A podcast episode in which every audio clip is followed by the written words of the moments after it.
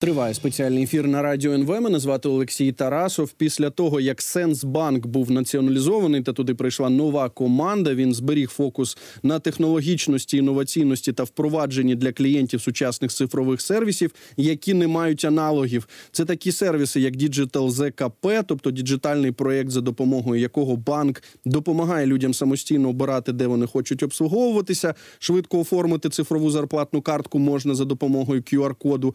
Є послуга переказу коштів месенджерів Sense Super App.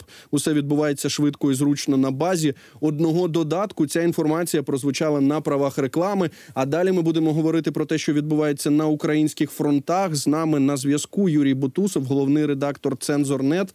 Пане Юрію, вітаю вас в ефірі. Слава Україні. Вітаю, Е, знаєте, ну звичайно, що ми е, слідкуємо за тим, що відбувається на Авдіївському напрямку, після того як е, було повідомлення від нашого генштабу, що українські війська були змушені відійти звідти, так українські підрозділи. Зараз ми же вже маємо підтвердження від речника командування Таврія, що ВСУ також відійшли від сіл Північне Степове. До того те саме ми чули про населений пункт Ласточкіно. І от, е, звичайно, е, ми чули, що нібито е, ті підрозділи, які тримали Авдіївку, що вони перейшли на такі заздалегідь підготовлені рубежі, заздалегідь підготовлені укріплення.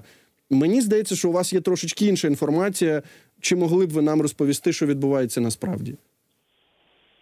Е, зараз е, звичайно відхід наших військ е, обумовлений від Авдіївки, тим, що Авдіївка це найбільша гряда висот в тому висот в тому районі. Це найкраща позиція для оборони, велика кількість капітальних будівель, зокрема Авдіївський коксохімічний завод, капітальні будівлі. Тому, звичайно, зараз цю дуже максимально вигідну позицію захопив противник. Села Степове, Бердичі, Ласточкіна і е, Орлівка, за яке зараз йдуть бої, вони всі знаходяться вже в низинах. І, звичайно, оборона цих низин це дуже складна з тактичної, е, з тактичної точки зору і вже невигідна для нас ситуація. А зараз, особливо в умовах того, що основний фактор бойових дій, який обумовлює так, диктує тактику на полі бою, це дрони, наявність зручних місць для висот для запуску дронів, е, наявність е, якісних захисних споруд для операторів дронів дає е, вирішальну перемогу на полі бою. Тому противник цю цю перевагу використовує.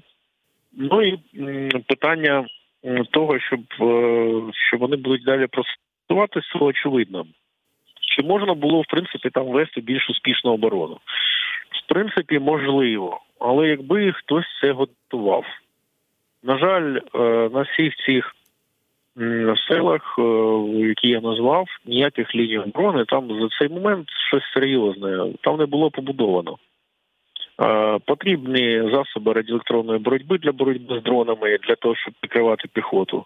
Потрібні оборонні споруди захисні, перекриті зверху від дронів, які б могли захищати хоча б від мінометів 120 мм, 82 мм, від АГСів. Тобто, ну всього цього там нема. Люди відведені, ну те, що я бачив на власні очі, просто відкрите поле.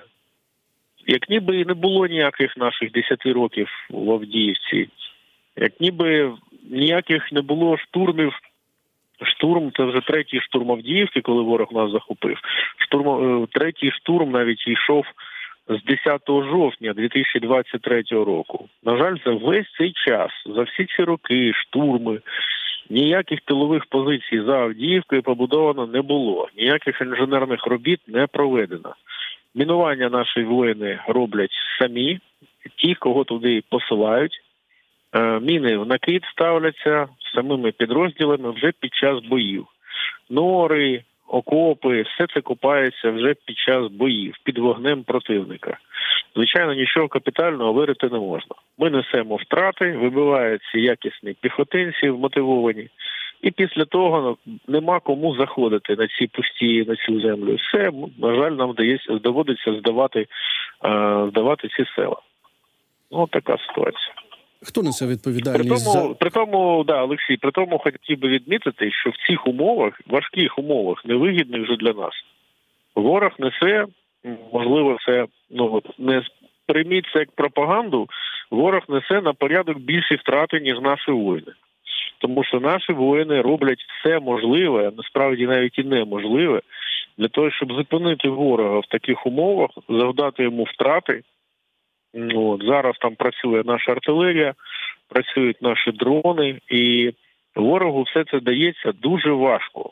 І от коли дивишся, які вони несуть шалені втрати, як їх вибивають постійно день за днем, думаєш, звичайно, знаєте, що замість того, щоб страждати, якби тут були тилові позиції, якби були вони в Авдіївці, то ніколи противник не захопив ні місце і не просунув би все вже зараз далі.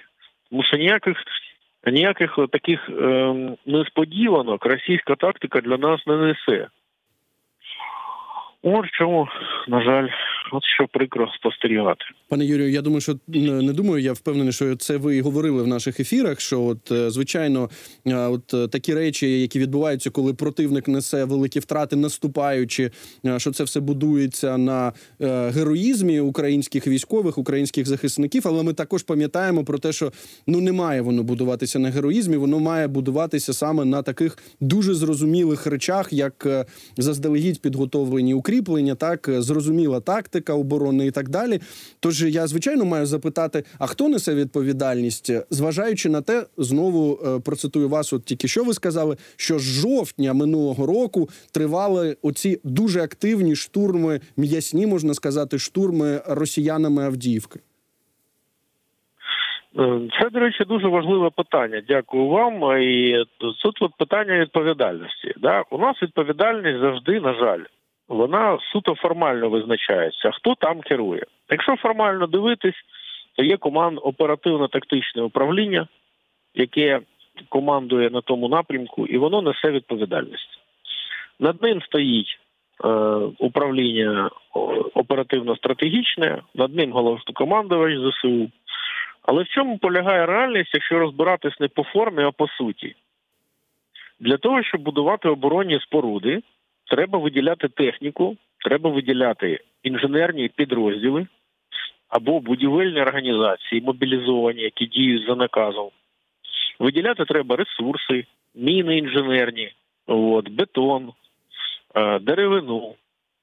Е, все це треба хтось має робити. Так от чи було це в ОТУ? На жаль, це ОТУ не передавалось. Е, далі, для того, щоб займати в зоні бойових дій активних позиції, їх облаштовувати і будувати оборону, на ці позиції має заздалегідь розгортатись резервні підрозділи. Можливо, слабкі, можливо, не всім укомплектовані, але в окопи і траншеї має сідати піхота. Вона має їх освоювати, вона має будувати систему вогню, маневр. Е, коп в траншеях там будували собі систему підвозу, забезпечення, тобто ці траншеї мають жити. Це має бути підготовлена лінія оборони на момент підходу противника. Тоді оборона стійка. Чи були такі резерви виділені ОТУ, щоб ОТУ могло не кидати все в бій, а виділити ще хоча б якийсь резерв, щоб хоча б за два за тиждень до того, як ворог туди вийде, посадити людей в окопи і дати їм можливість трошки засвоїтися? На жаль, таких резервів ОТУ не було виділено. Тому так, формально можна сказати, ось у нас тут там по списку 1, 2, 3. А якщо розбиратись по суті, то ресурсів і інструментів для цього не було підготовлено, тому що рішення по будівництву оборони і розгортанню оборони це рішення, яке має бути підкріплено ресурсами, і це рішення має ухвалюватись е, щодо Авдіївки на стратегічному рівні. Це мало вирішувати на рівні ставки верховного головнокомандувача, тому що у нас у ОСУ і ОТУ стратегічних резервів готових там під час таких активних боїв нема.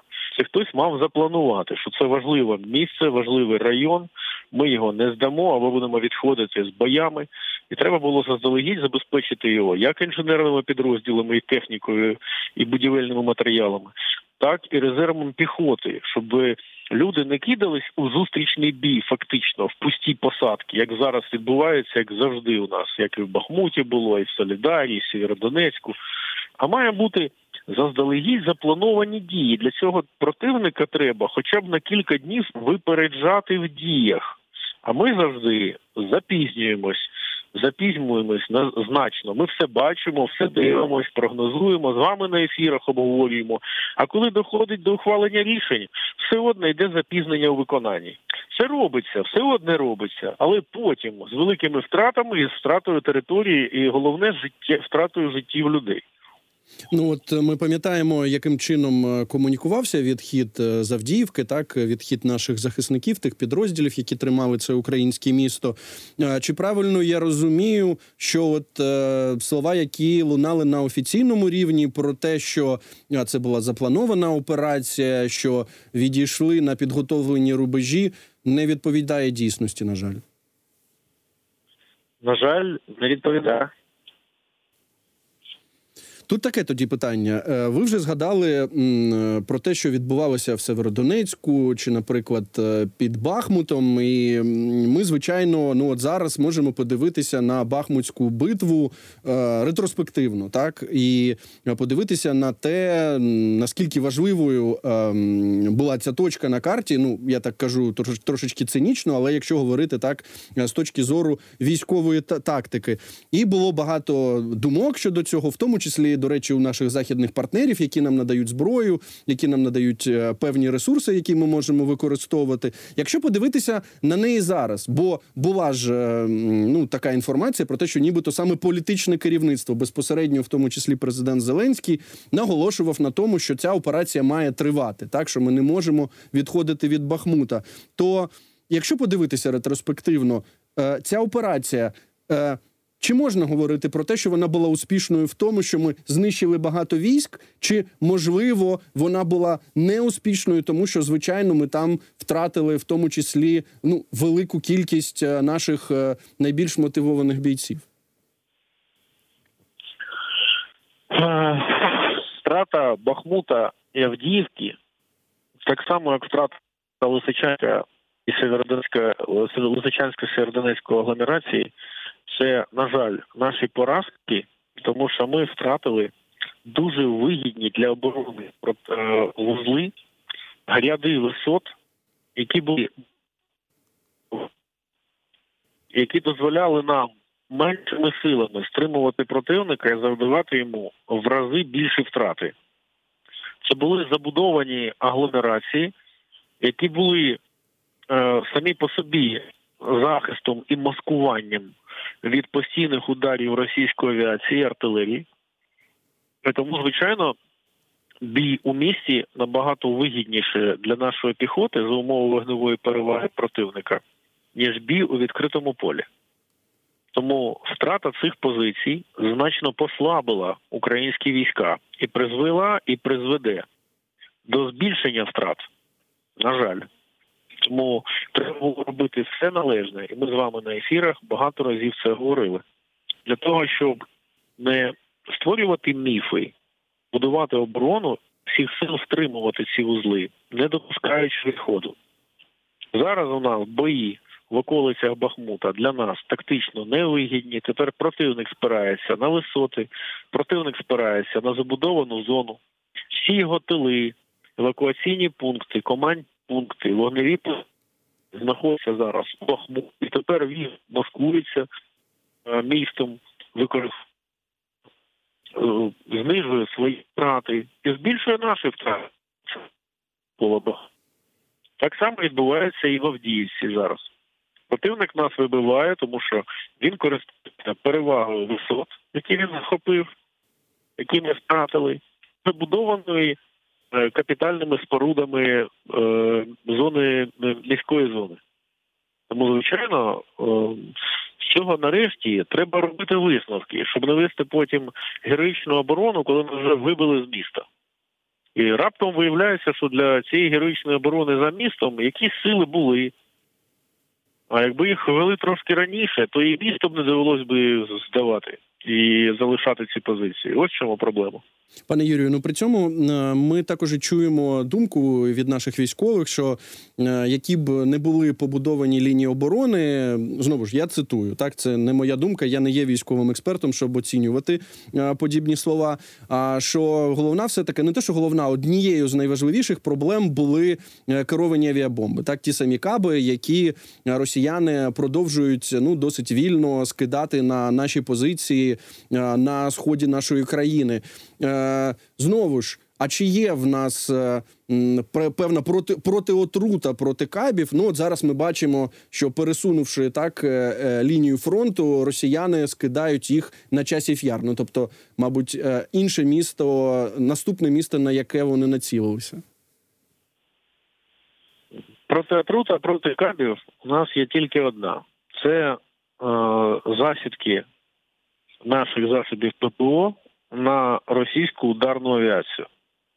Тобто інколи наше командування такі засідки проводить. Це дуже складна ризикована вид бойових дій, який потребує щільної координації засобами радіоелектронної розвідки, засобами радіоелектронної боротьби, з застосуванням зенітно-ракет типу Петріот великої дальності, яких мають прикривати зенітно-ракетні системи малої дальності, для захисту безпілотників, тобто противника. Тобто це складні дії.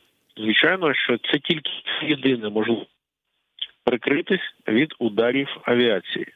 Е, звичайно, президент про це сказав. Я з ним тут погоджуюсь, що кількість патріотів в Україні треба збільшувати, тому що наявність зенітно-ракетних систем з дальністю пуска там до 160 кілометрів, так можливість дуже серйозно обмежує можливості противника застосовувати авіацію з кабами.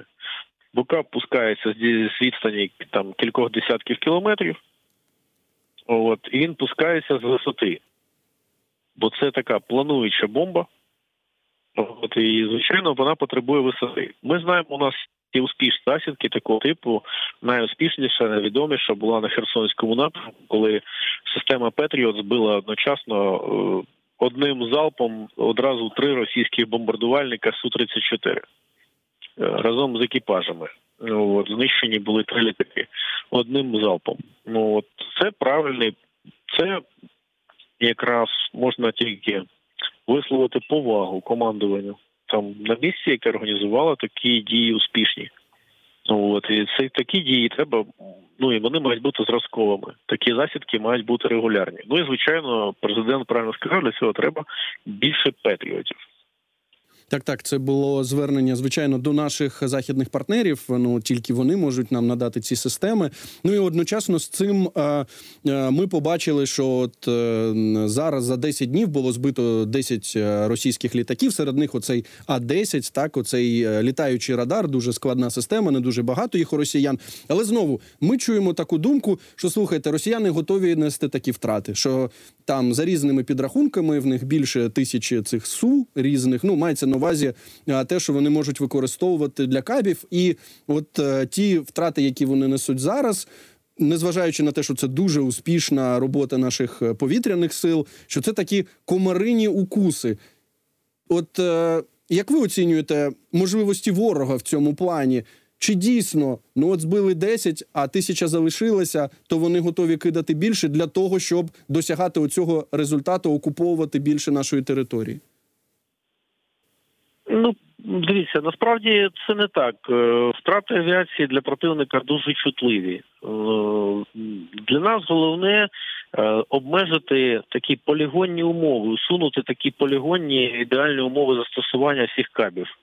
Противник має боятися їх застосовувати. Ми маємо діяти обмежено. А там сказати, ну от я був зараз, повернувся з під Авдіївки. Я вам хочу сказати, що я був там кілометрів від передової. Я вам можу сказати, що прильоти кабів туди по навколо по наших позиціях.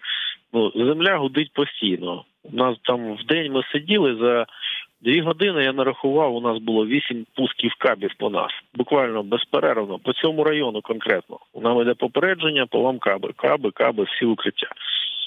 Це постійно, постійно летять бомби, просто безперервно. Противник діє в полігонних умовах. Ну, звичайно, що такого, якщо так допускати такі необхідні, звичайно, стримати якусь конкретну позицію, яку вони бом... бомблять, дуже важко.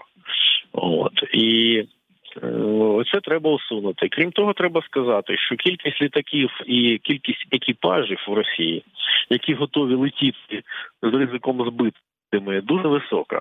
Бо давайте пригадаємо 22-й рік. Вони там а, буквально півтора місяці політали, а потім через високі втрати різко згорнули свою активність і припинили далі лінії фронту залітати через великі втрати. Тому що все ж таки втрата бойового літака з озброєнням, а і втрата особливо пілота бойового літака. Вона це втрата, яку миттєво о, не можна відновити. Росія не випускає літаки десятками. Це штучне виробництво бойових літаків, особливо нових, які обладнані сучасними системами навігації, можуть точно застосовувати каби. От. Тобто е, не все так для Росії просто. Тому нам треба більша кількість патріотів. У нас проблема в тому, що ми не застосовуємо сітки на більшості ділянок фронту. В більшості місць діє в полігонних умовах, бомбить нас. Оце треба припинити. Так, так, щоб вони не почували себе як на полігоні. Пане Юрію, дуже дякую вам за цю розмову. Юрій Бутусов, головний редактор видання Цензурнет, був з нами на зв'язку. А далі у нас будуть новини. Після новин повернусь до цієї студії.